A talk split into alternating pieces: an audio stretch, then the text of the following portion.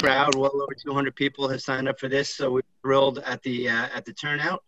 My name is Tommy O'Halloran. I am with Structure Tone. I am the Vice President of Business Development, and I am also the Vice President of the New York City chapter of CoreNet. Again, just asking everybody to mute their phones, please. Thank you.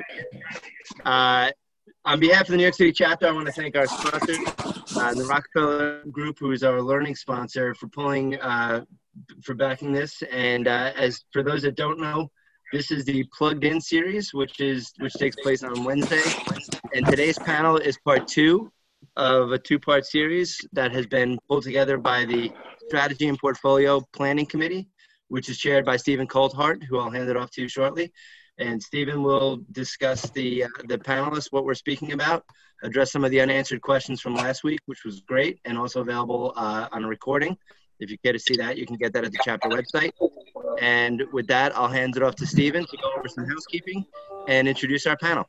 Thanks, Stephen. Thank you very much, Tommy. Um, so thank you, Tommy, and welcome all to the second part of SPP Peace of Mind series. Um, Marissa, are we able to put others on mute? Okay, thank you.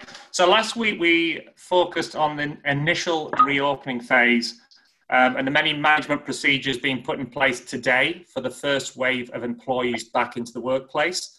Today we're going to fast forward 12 months and beyond um, to discuss what the workplace may look like in the future when schools have reopened and panic buying of toilet rolls and plexiglass has subsided. Given everyone's yeah, start point is different. Please don't expect simplistic, one size fits all, copy and paste answers today.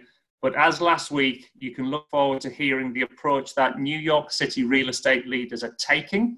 Um, expect to hear views on the future of the workplace, the geography of the workplace, and the changes that are here to stay. Comes Gary. Before I introduce the panel, could I please ask everyone to turn off their audio and video during the panel discussion? which will last about 30 minutes. And please, please, please use the chat feature to ask any questions you'd like, and we'll address them in the second half of the session. So finally, I'll introduce our panelists today. Um, Andrew Burdick is Global Design Director at Macquarie Group, an Australian... He's coming up. He's got some present for you. Investment bank and financial services company, Paul Dara oversees Google's ever increasing New York City portfolio. Tim Oldman is CEO and founder of Leesman, the world's most widely adopted employee workplace experience ratings and benchmarking tool.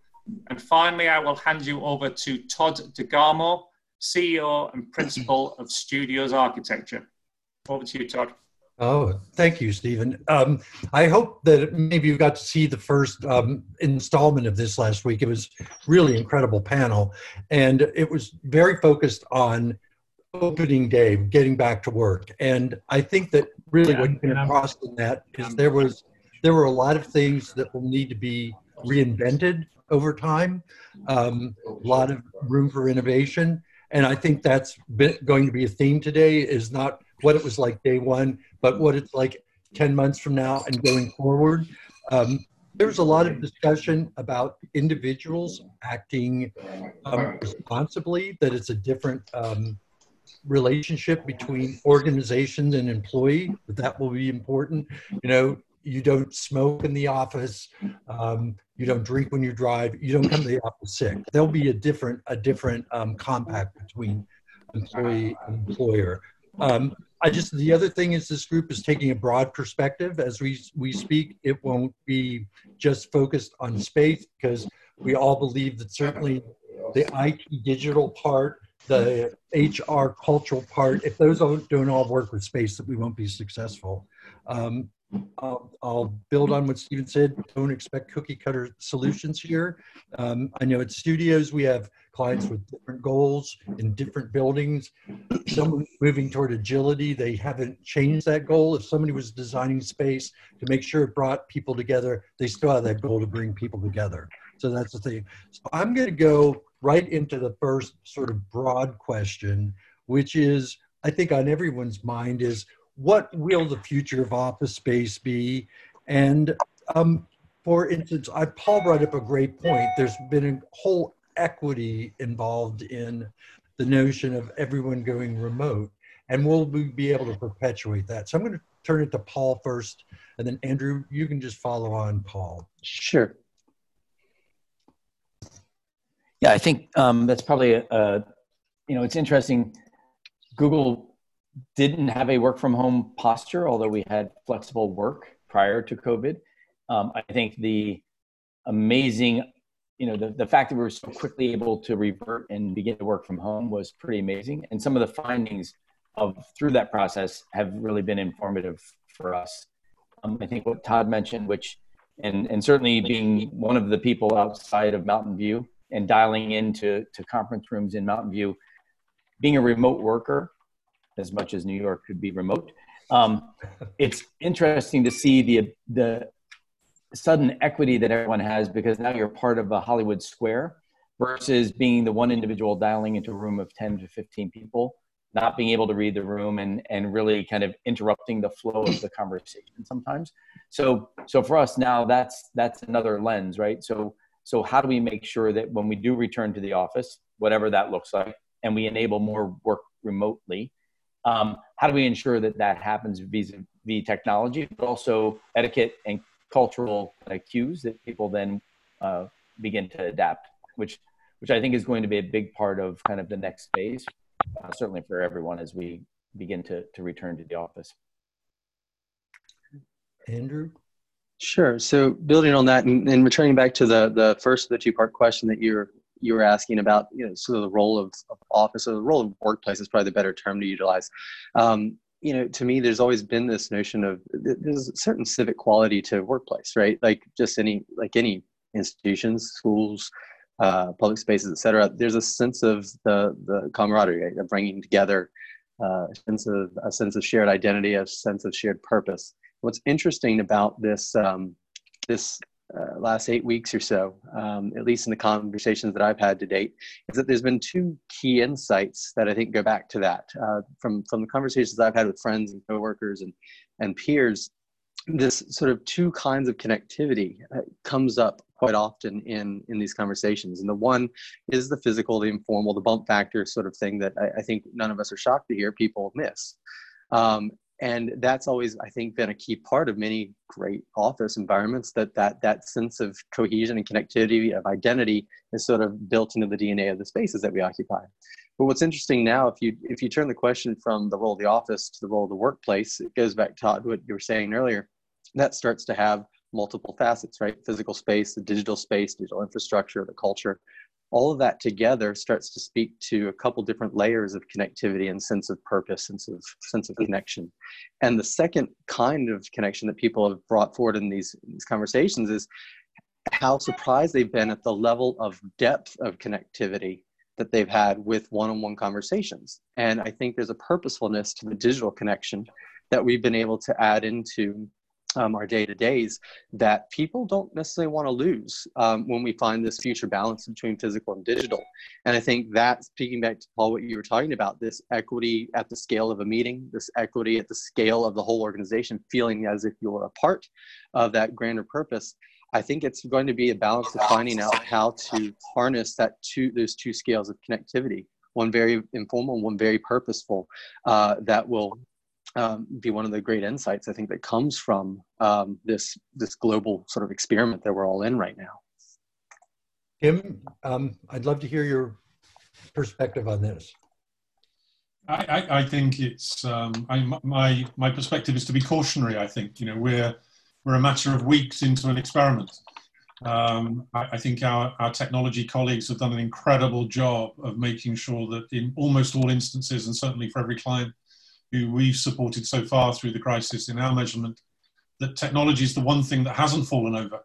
Um, technology is the one thing that suddenly we've equipped every employee with tools and uh, hard and software devices that um, they've, they've previously not had access to. So I think during this experiment, we are training and, uh, and, and, providing access uh, to a different way of working that employees, many employees have never had the privilege of, of accessing before. So I think their expectation uh, will change over the course of this experiment and um, how they return to a corporate workplace, and the expectations they bring with them is something we're going to need to measure and understand, um, uh, you know, very accurately.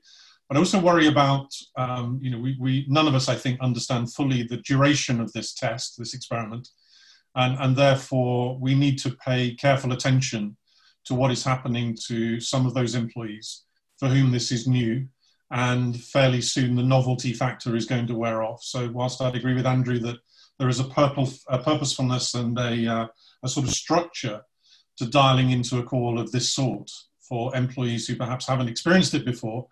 I also fear that this sort of lack of serendipity, um, you know, which is not something you can diarize, not something you can schedule.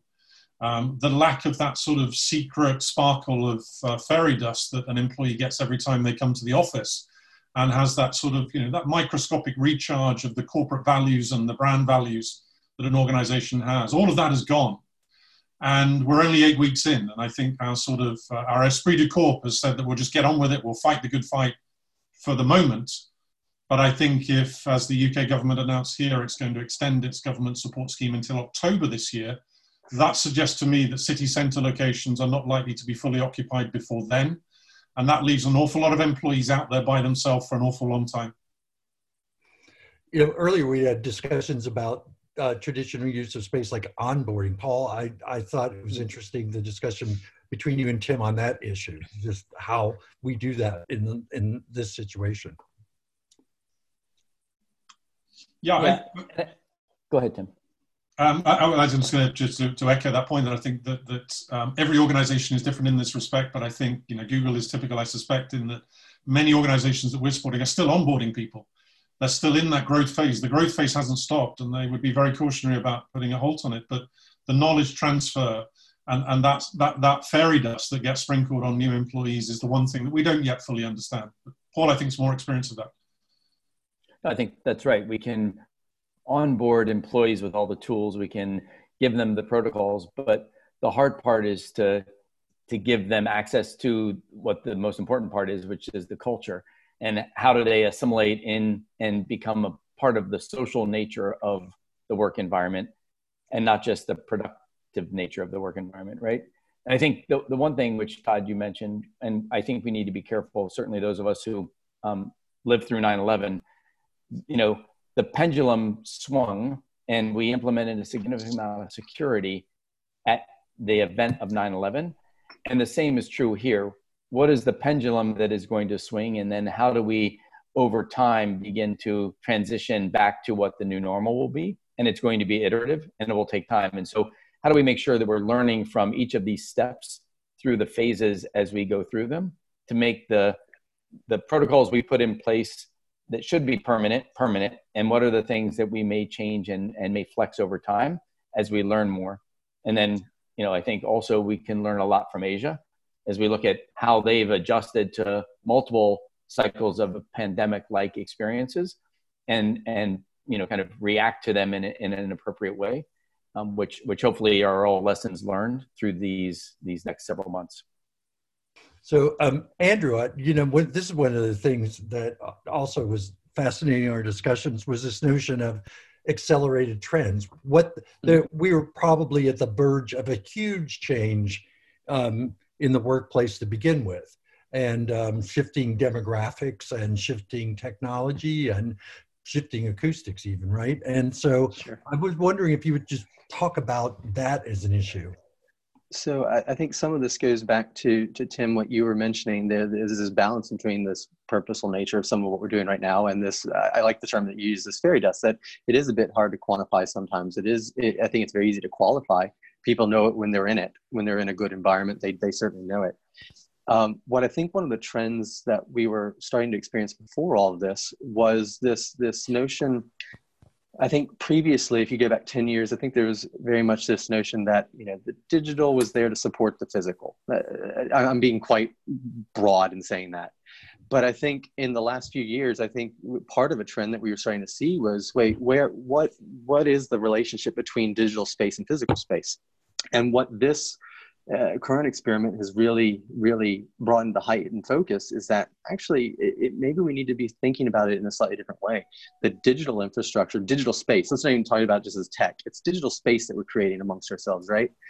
That that actually may be the foundational piece, and the physical is is is there to support it, right? Um, because if you think of it that way, it get, it doesn't say that there's a one size fits all for any business. It says that the notion of flexibility should be there to support any business decision, any way of working that is good for the team, good to, good for the person. I think that that trend is, has very much been accelerated simply by the fact of how many people are now working in a way that was different uh, than they had before. And they've seen both the good and the challenging in it. Um, and so therefore it will accelerate that question. Whether it becomes a trend or not, I, I think is yet to yet to be determined. And the second trend that I think is very interesting, this comes more from just one or two conversations with a friend that I had recently. Um, and this was someone who had been pretty, uh, you know, uh, relegated to a desk in many, many days. And he was saying there was two things he'd really taken away from this. One is that, of course, he could work from home. That was a, an epiphany, uh, personally. But the second one is that this this notion of trend of of, of activity based or or designing different environments for different activities in our workplaces that that was certainly a trend before before all this but a lot of people who hadn't taken hadn't utilized that very much before are now seeing well, actually i do lots of different activities throughout my day even just in a home environment how would i take that habit of looking for different nooks and crannies looking for different contexts for my work to be done in how do i take that back into an office and to me even though that was just one conversation I'm starting to hear that in a lot of conversations I've had that there are habits that people are forming that they will bring back into some of the trends I think we were seeing in physical environments. So those two things to me are actually quite an, interesting and will have uh, a pretty direct impact both on the digital spaces we create and the and the physical ones moving forward. Paul, I mean, at Google, where you you know you're in a tech world to begin with. I mean, is that what is your view on on that notion of accelerate trends?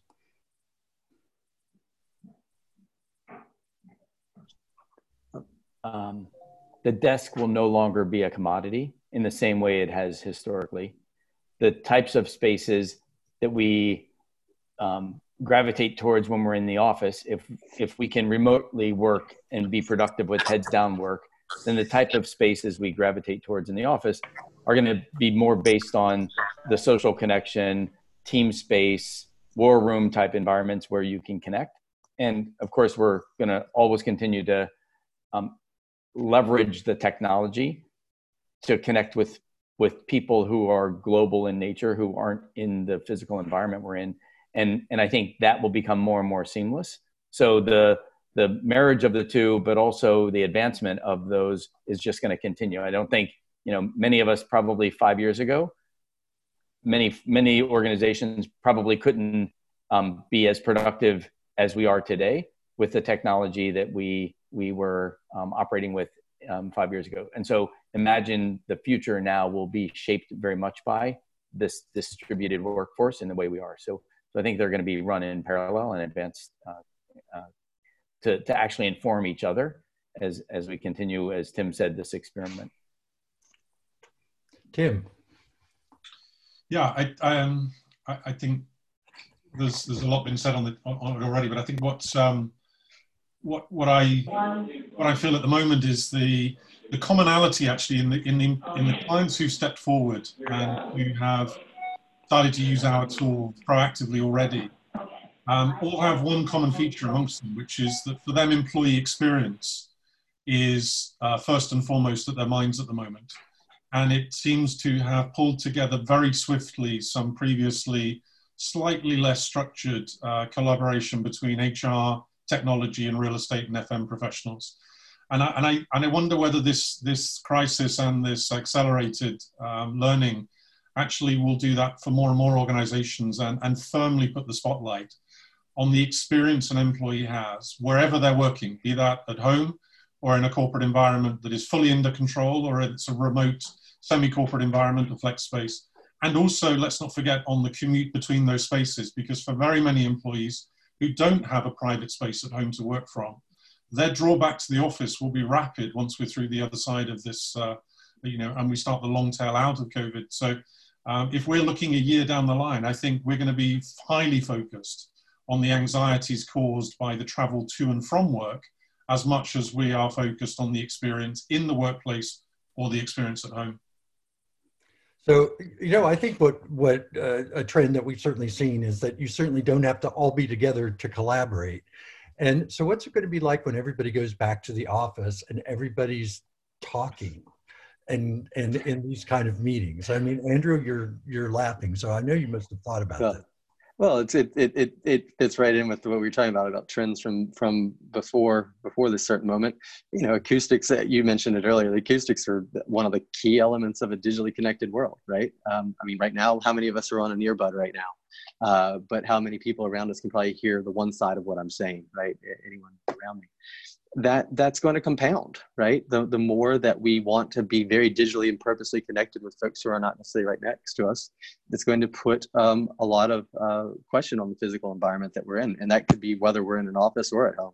That's going to be a major a major physical challenge uh, that will just need to be all the more um, what's the word uh, developed from a design perspective I mean, one of the trends we've seen in in uh, the last month is, you know, I think when this thing first started, when the um, remote work started, um, we started to hear from our clients about a radical rethink of the office space, going back to almost um, backwards into the land of cubes. And and uh, I think that then we saw everyone say, you know, it took us a long time to get to the spot we're at, and we're we're not going to go backwards. We're going to start from where our thinking is now and see how we can evolve that. I mean, Paul, do you think that's possible or do we need to think m- more radically about what the future environment might be?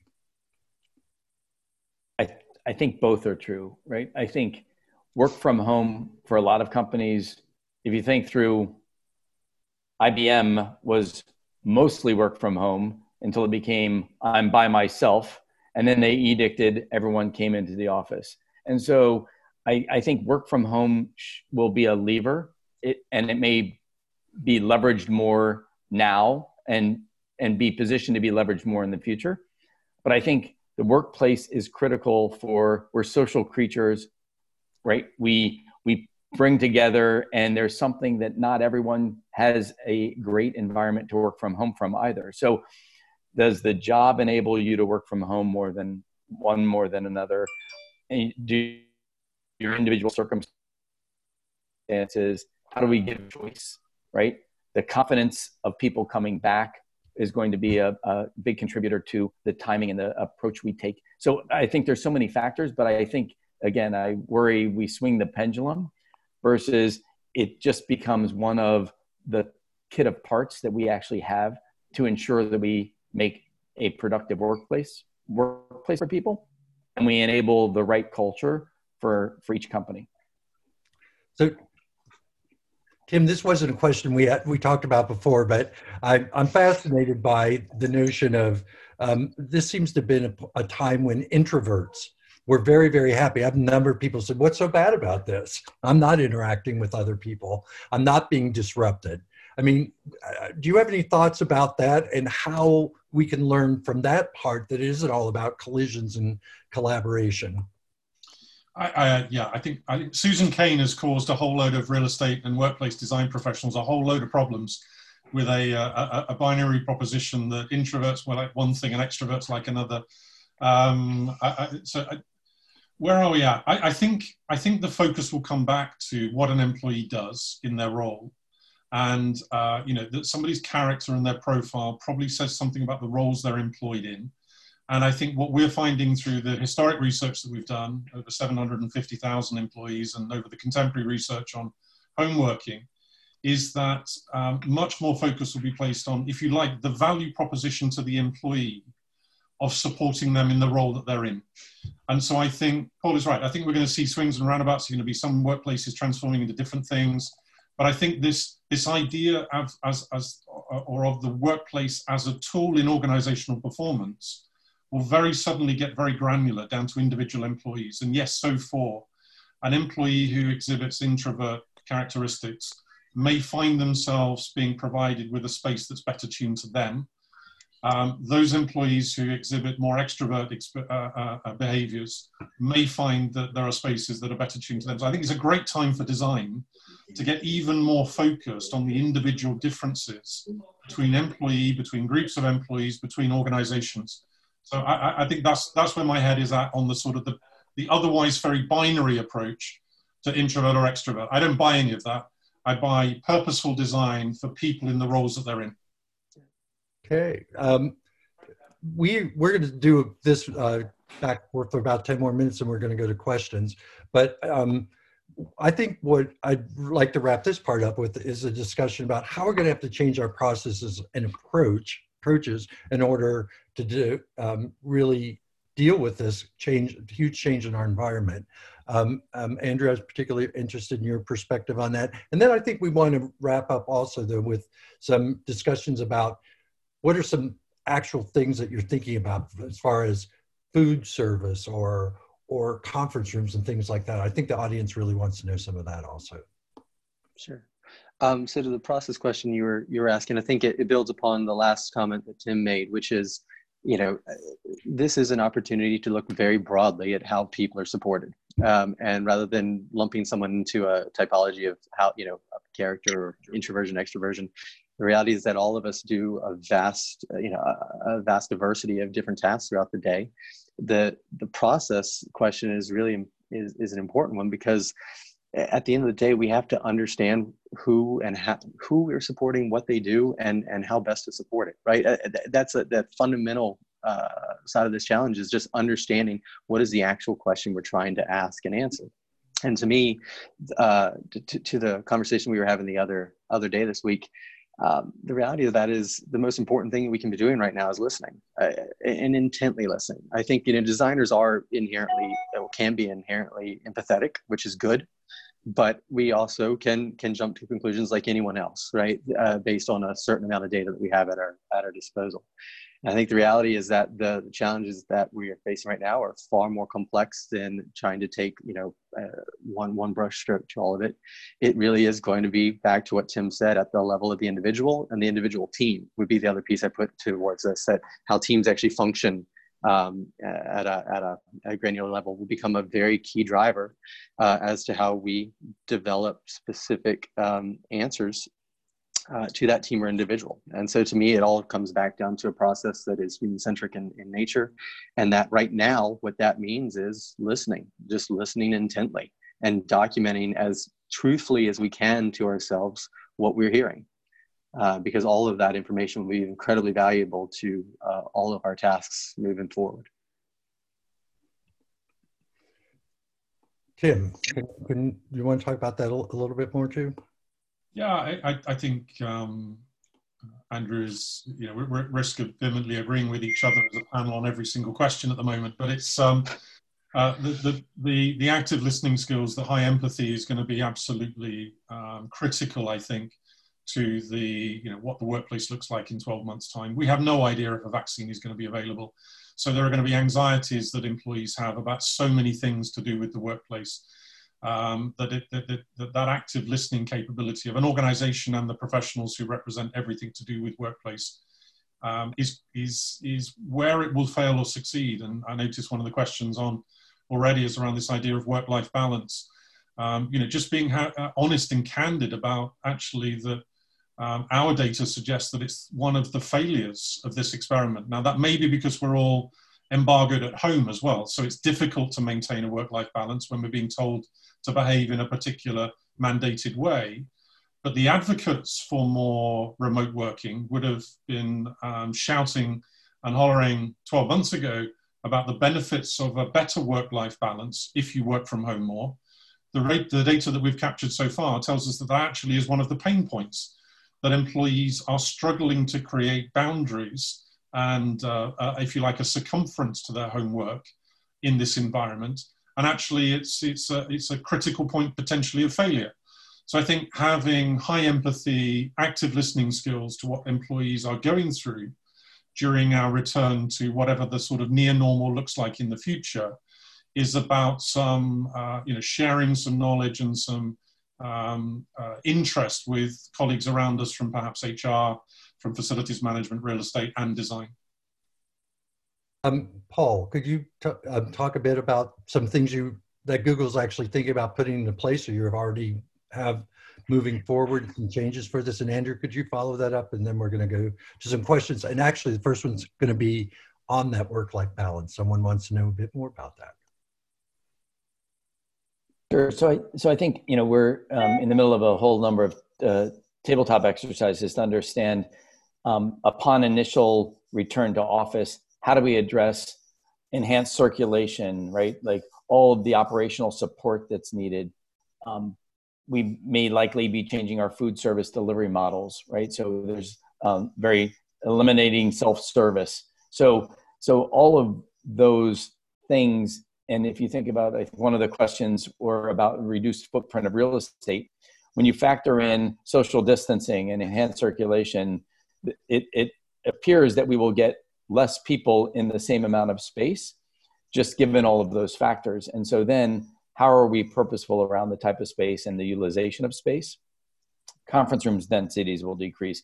So, um, but I think more importantly from the, the, actual physical aspect is the operational and safety and i think you know having people feel comfortable that the space has been cleaned that they have access into the building that they're not putting compromised kind of positions of you know kind of moving through the building and into elevators i think is is probably the most challenging the physical space we're going to figure out as we start to slowly ramp up our occupancy over time um, but those are those are the range of things that we're looking at and and very much um, engaged on. Andrew, um, just yeah, just to build on that, it, sim- similar comments in the short in the short term. You know, the, the reality is that um, hygiene and and and distance and and comfort levels are all a part of uh, the initial rollback in, if you will, um, and those are, are are forefront in terms of how operations and things like that can can move forward in the in the shorter term. Um, I think some of the most interesting questions, or not questions, but conversations that are going on right now is back to what we were saying earlier. Um, what what are the things uh, that we're hearing from our teams? Habits, uh, ways of connecting that are actually working quite well, and how we learn from that element of it as we get back into a longer term a longer term role in back in the office what what are those impacts going to have on the physical the physical environments that we do provide um, when we come together. I think that that will be one of the fundamental long-term shifts um, in terms of the types of things we literally build out in our real estate. I don't have an answer to that yet. I think, as Tim said at the very beginning, this is this is eight weeks in. Uh, but to me, that is the most, in, as an architect, as a designer, that's the most intriguing question, uh, starting to come out of insights from just personal one-on-one conversations with with lots of lots of our staff and and and friends, is you know there will be potentially a different balance in how we support teams in both uh, physically connected and then in a remote way. Um, I, I know that that's a, a, a, bit of a vague answer right now, but I think it's more about the question that needs to be raised as opposed to what specific answer we're going to have yet. Um, that'll take some time. I went on um, off video for a while here because I was looking at the questions people are asking, and I would say that they're um, not so many questions about bathrooms and elevators this time. They're pretty broad. I think you've inspired a lot of people here. Um, and so we're going to start to bring people on board to ask questions. But P. McCall, the discussion about um, work-life balance. And um, do you want to unmute him from your end so he can ask that question and maybe expand on it?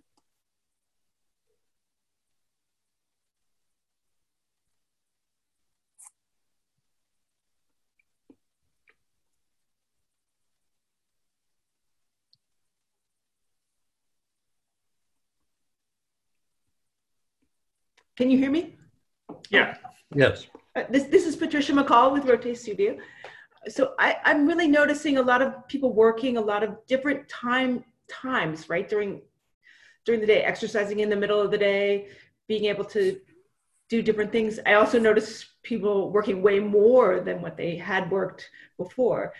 And so wondering just thoughts on work-life balance and how this new work from home thing for everybody could actually add more work life balance.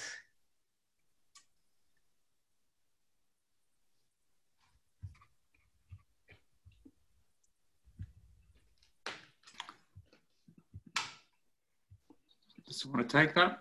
Yes. Shall I start? Shall I Yeah. carry on from where I left off? Carry on. Sorry, I'm Um, I, I, think um, it, it's it's a it's a critical point in the data that we're already seeing.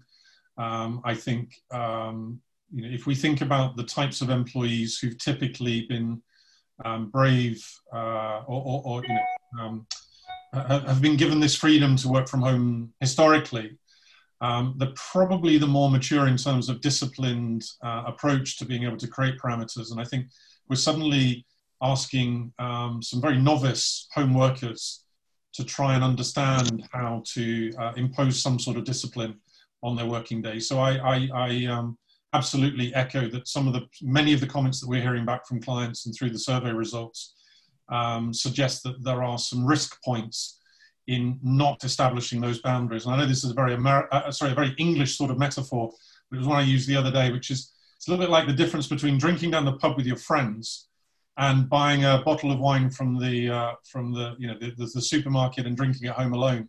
I think the, the thing about the, the social aspect of, of, of, the pub is that actually there's some parameters. It opens at a certain hour, it closes at a certain hour. You go there for a purpose, you dress there for the purpose. Whereas at home, you don't have the burden, it's cheaper, but there are no parameters. And I think that's what we have to be very, very cautious of for, for these novice home workers. We need to impose a lot of uh, support mechanism around them so that certainly those younger employees who very much now we, we, we detect are feeling like their career development is on pause, is on, uh, is on ice, don't feel like they have to work extremely extended hours so that middle management and senior management absolutely cotton on to the fact that they're contributing and they're putting in the effort. Um, so I think it's a, it's a really, really sensitive area, but it, it comes back to Andrew's point about, you know, active listening skills, high empathy from middle managers and senior managers about, um, you know, what is happening at a, at a very junior level. I think that's the, that's the grade that are at risk. Yeah. And I, Tim, I building think on, the only other thing to add into that, which is we're also in a very restricted, like there aren't a lot of options beside work and being at home. And the restrictions we have in place now, which hopefully will be lifted as things advance, will give people other outlets besides work. And so now there's a forcing people not to work is an important part of, of guiding people through this time, particularly for novices.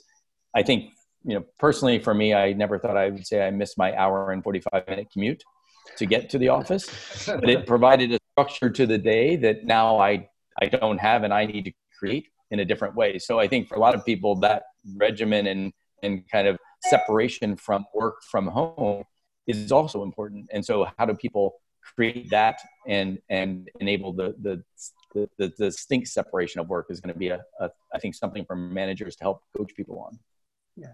And back to the point that Tim was raising about about listening at the moment, that I think that one of the biggest challenges right now is to try to separate the noise of the specific uh, COVID-related challenges, right? The, the isolation factors right now, et cetera, that are really additional stressors um, that they do create noise in the data that you hear, right? And it, it, how, how, how do we how do we get to the bottom of what what is being driven by that and what is being driven by the opportunity of working from you know different locations um, and, until we can get to the bottom of that, I think it'll be fairly difficult to understand what is the long-term trend that we need to support versus what are the short-term things that simply, you know, need need need culture support and leadership support uh, on a day-to-day basis. As Tim, you're saying uh, to folks who are just thrown into this for the first time. I think that the, there's sort of two distinct questions uh, right now on the table. So um, I'm going to go to a question from Amy Parker. So Amy, you can you unmute both your audio and your video? I thought it was a terrific question you have.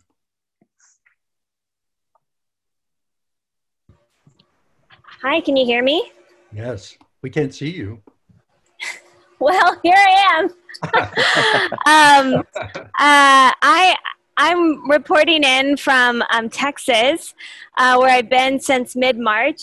I came down um, for a quick trip and never haven't come back yet.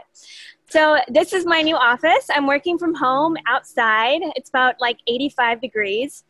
Um, and sometimes I wonder, um, you know, maybe I don't want to go back to my small apartment in Brooklyn. um, and, and that kind of relates to my question um, about the war for talent and cities as hubs for talent um, after COVID or as we start to recover. and I'm curious if the panelists think that cities will still, like large sort of global cities, will still retain their position as talent hubs um, when employees can work from home and can work, have more flexible schedules. Uh, again, I think um, the point that many have made, but particularly just Andrew, separating the sort of like, you know, what's a sort of COVID recovery scenario versus a long term working from home scenario.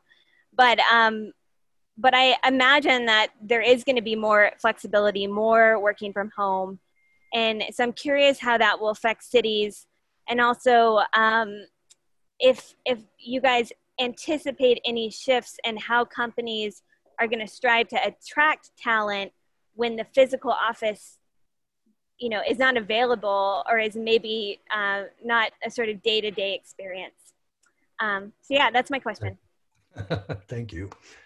Who wants to take that?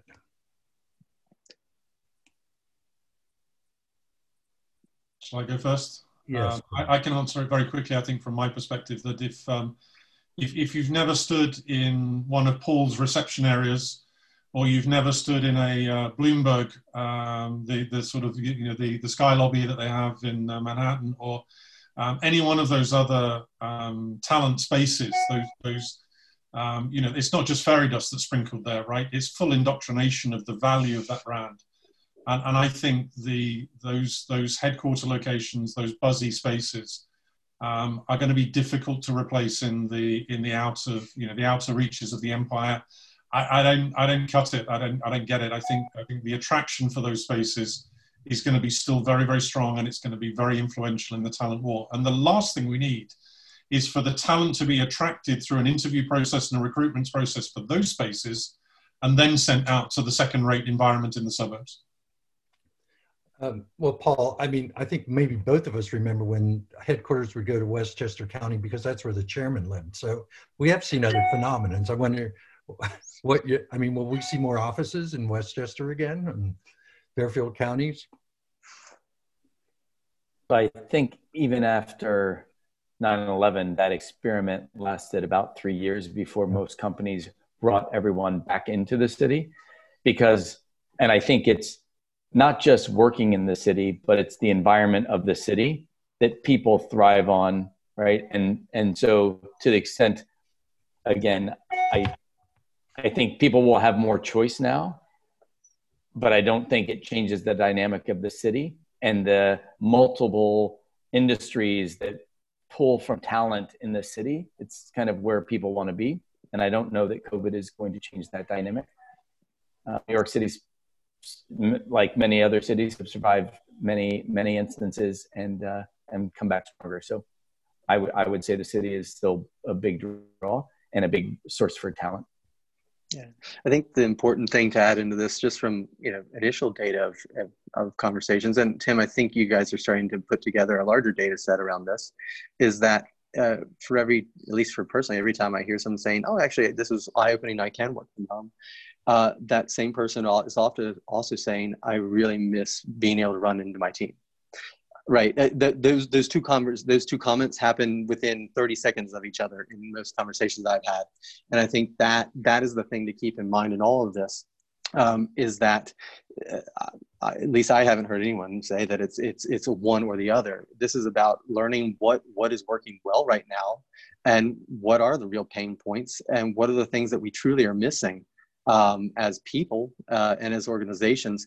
The the to me, the answer is not going to be at the extreme of, of, of, of any sides of this coin or the, this equation. It's going to be about being very opportunistic about looking at what supports our people best. Um, and, you know, it's a question of talent. Usually, I think that the organizations that answer that question well typically draw incredibly smart and talented people uh, because it, it's not about a specific answer, it's about approach that says our people and what they do is valuable, and we will support that however however best for the team or the individual. I, I, that's a very broad answer, but I think that really is the, what leads to success um, coming out of, of whenever we come out of this. Um, Anne Marie Fleming, I think there's a terrific question you have about um, a divide between those who work from home and ones come to the office. I think building on what Paul said, I think that was one of the things that started to um, shut down the, the suburban offices. They weren't necessarily near the power structure, near where the way you get a promotion. It wasn't just the physical. So, um, Anne Marie. Thank you, Todd. Yeah, I really see this, and I'm not standing in Grand Central. That's just my virtual background. Um, but I it. spend a lot of time going through Grand Central. Did bring a tear to my eye, though. Uh, I do miss uh, that space. And yes. this is a lovely, lovely one. Um, but yeah, I, I, you know, I've worked remotely, um, virtually for six years. Um, I'm currently, you know, exploring where I go next. But, you know, there is definitely a disconnect when you are a virtual remote worker. And the people who are inside the office who get that FaceTime with the leadership have a distinct advantage. So, um, you know, I think there is value to the opportunity and the flexibility to work from home but I also see there there's a danger, and there have been studies and reports that back that up. So I'd love to hear what the panelists think about, you know, how to how to bridge the the balance that the gap between those who are working exclusively remotely and those who get the FaceTime. Thank you. Yeah. Um, I mean, some of this goes back to, in my mind, the that balance between how we design physical and digital space in tandem. Um, that uh, if we look at just at the level of meetings, um, I think all, all, of us have at, one point or another be, been the other who dialed into a room full of people, and and certainly there's there's a lack of equity in terms of how you experience that moment. Um, but similarly, there, I think that the real question for physical environments moving forward is if if we are facing any reality where multiple people may or may not be in the room at any given time, that is something that has to has to be figured out and whether it's a cultural question is that is the answer that everyone should always be on just a one-to-one screen even if you're in the office that that maybe that's an etiquette question or whether it means that the way that we um, support those kinds of meetings in a physical environment needs to be changed. Camera angles backdrops like why why can't we all you know visit in a digital space that's been created that we, we go into? It, the, this is a, it's a really interesting design question going forward uh, but I think it does go back to the, the initial question that Todd asked about just equity. Like I think a lot of us feel equitable right now because we're all on an even even playing field. We're all one of these, you know, pixelated squares on a on a screen right now, uh, for better or for worse. Kim, I I think Andrew brings up a a really interesting point though about the five minutes before those people entered the room, and the fifteen minutes while they were leaving the room, or a couple of the participants stayed in the room while you politely switched off your Zoom or Team connection into that space. And I mm-hmm. think there is so much that happens in the five minutes before and the 10 minutes afterwards that, to Anne Marie's absolutely valid point, that you don't get any of that if you're the dial in participant. And I, I think, you know, that certainly those ambitious and creative and high knowledge transfer employees are going to start really missing those five minutes before and the 10 minutes afterwards. So Stephen, you've asked a question about end users. Can you? I think it's a good, straightforward question to ask at this point. Oh, sure. Hi. So yeah, just if if we talked about the war for talent and um, bringing talent into end users, what are end users looking for in the buildings going forwards?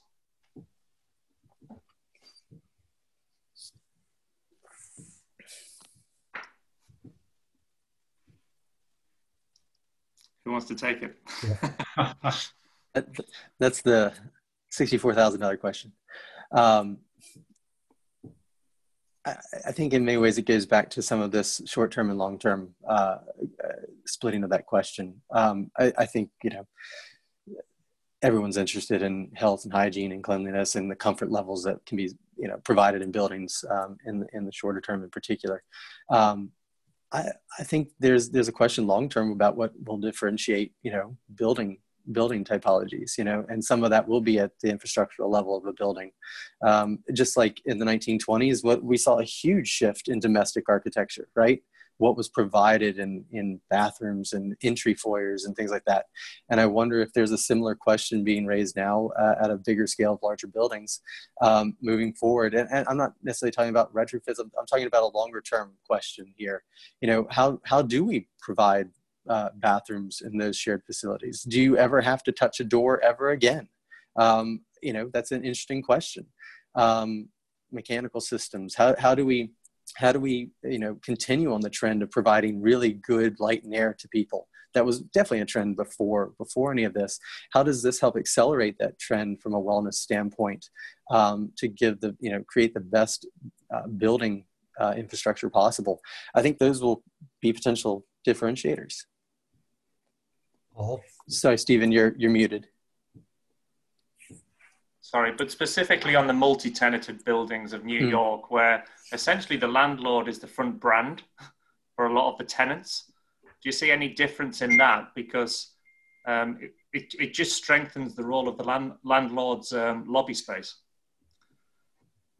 I, I think, um, Stephen, one, one of the things that we're seeing through the data already, and, and I think chimes to an earlier point about the acceleration of trends, we know that employee awareness of health and well-being was on a you know, dramatic increase. We know the great work that um, some agencies have been doing about uh, increasing the value proposition to organizations of, of healthier buildings.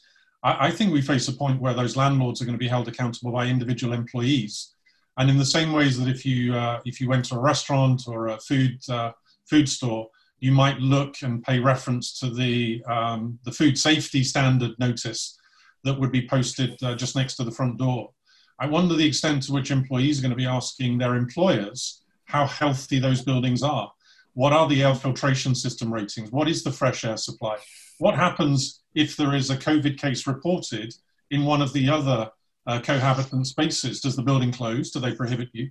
Um, do you have to stand in a queue and have a security guard taking your temperature every morning? It's going to be very public for a very long time. And I think this is where the employee is going to be empowered. And that's a trend that I would say we're going to see a rapid acceleration to. The idea of a, uh, an employee who expects more of the building, regardless of whether that's the, you know, their employer, the front of house hospitality staff, or the landlord.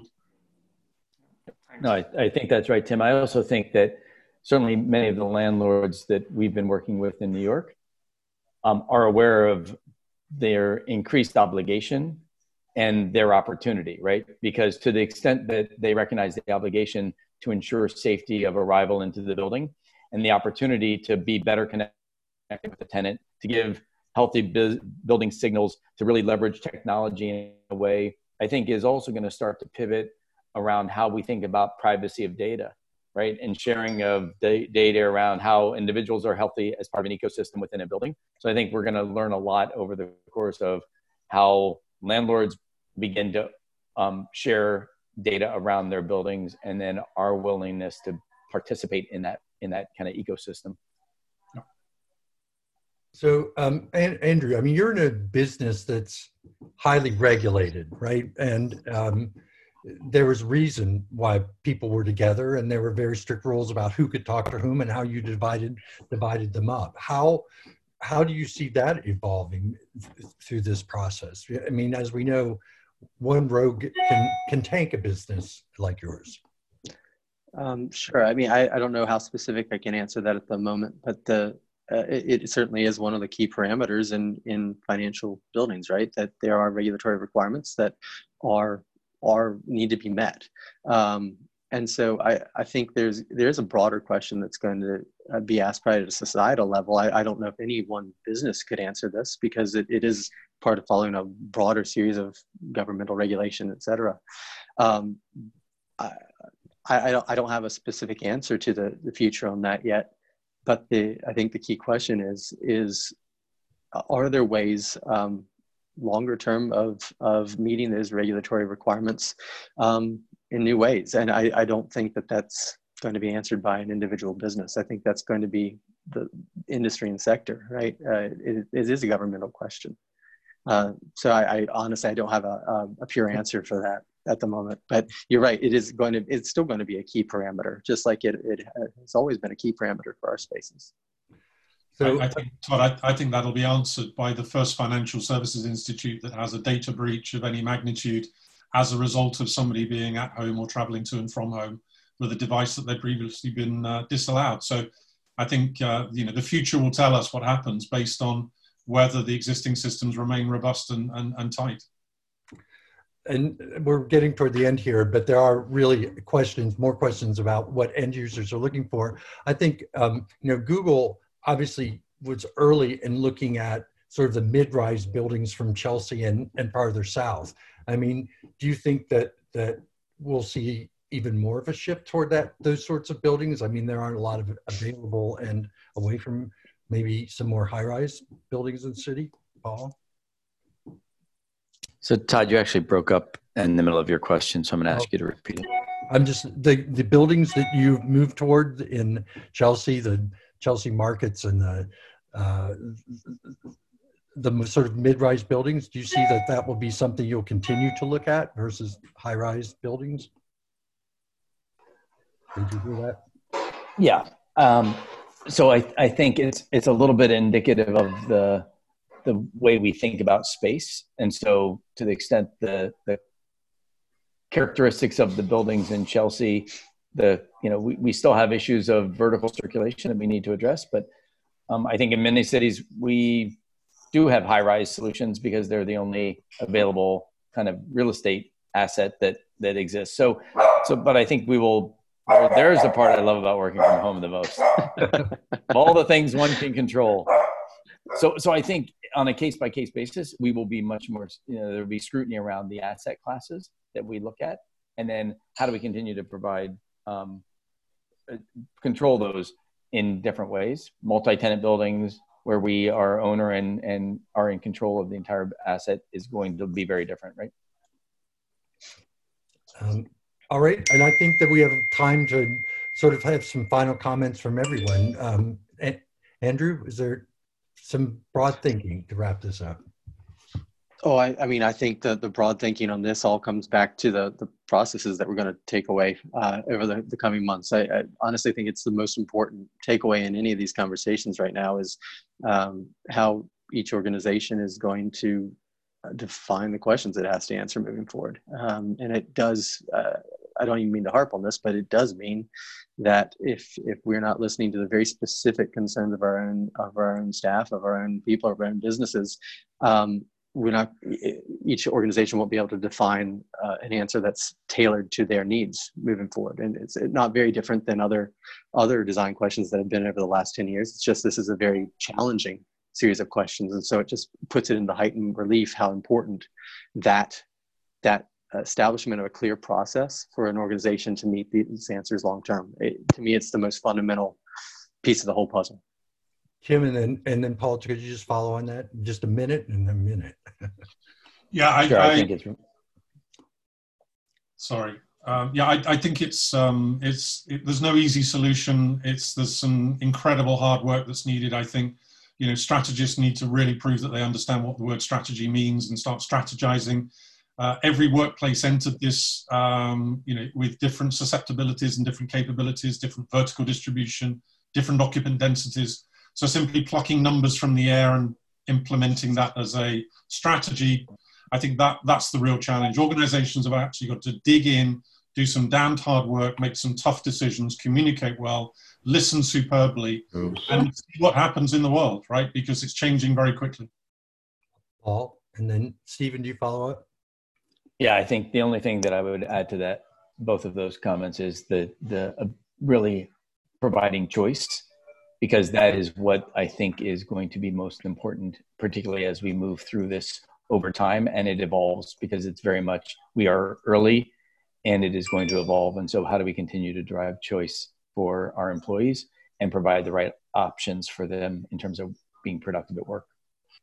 Well, listen, thank you very much. I, um, when we were all together talking about these questions, we, I think, could have gone on for a long, long time talking philosophy. I hope that we answered some questions for the for the audience and that everyone found this of interest. And Stephen, you're going to wrap it up for us. Great, thank you very much. Um, so yeah, just thank you very much to the panelists, Andrew, Paul, Tim, and Todd. Um, great, great conversation and great insights. Um, I think only time will tell how this all plays out, but let's not waste a crisis. Um, so SPP is back again next week. Um, we're going to have to get ourselves a jingle um, to discuss project delivery, and we might just um, extend the peace of mind theme into projects to make it a trilogy. so we look forward to seeing everyone next week, and with that, I will hand over to Tom, Tommy for any final comments he might want to make. Thanks, Stephen. Not much more to add there. Again, just want to echo the thanks to our panelists and our moderator, Todd. You guys did a great job. This is a great follow-up to last week's presentation. And just for everybody else's edification, uh, this plugged in series will continue next week with the owners rep panel. And there was a lot of questions today about uh, Asia. We have a panel specifically dedicated to lessons learned from the return to work in Asia the week thereafter. Uh, a lot more on our website. So thanks to everybody. Uh, enjoy the rest of the day. Stay safe. All right. Thank you. Thank you. Bye bye. Thank you.